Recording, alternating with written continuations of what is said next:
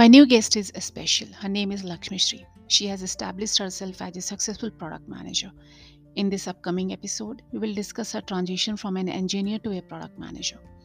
She is an aspiring entrepreneur, and her career is spanned across various multinationals, including IBM, Accenture, Dell, and Nutanix. She loves creative writing, storytelling, content creation, and photography. Her passion to solve business problems, seeking knowledge, and creating new products for customers has eventually taken her to product management. She describes her transition from engineer to a product manager as a very interesting journey, but at the same time painful too.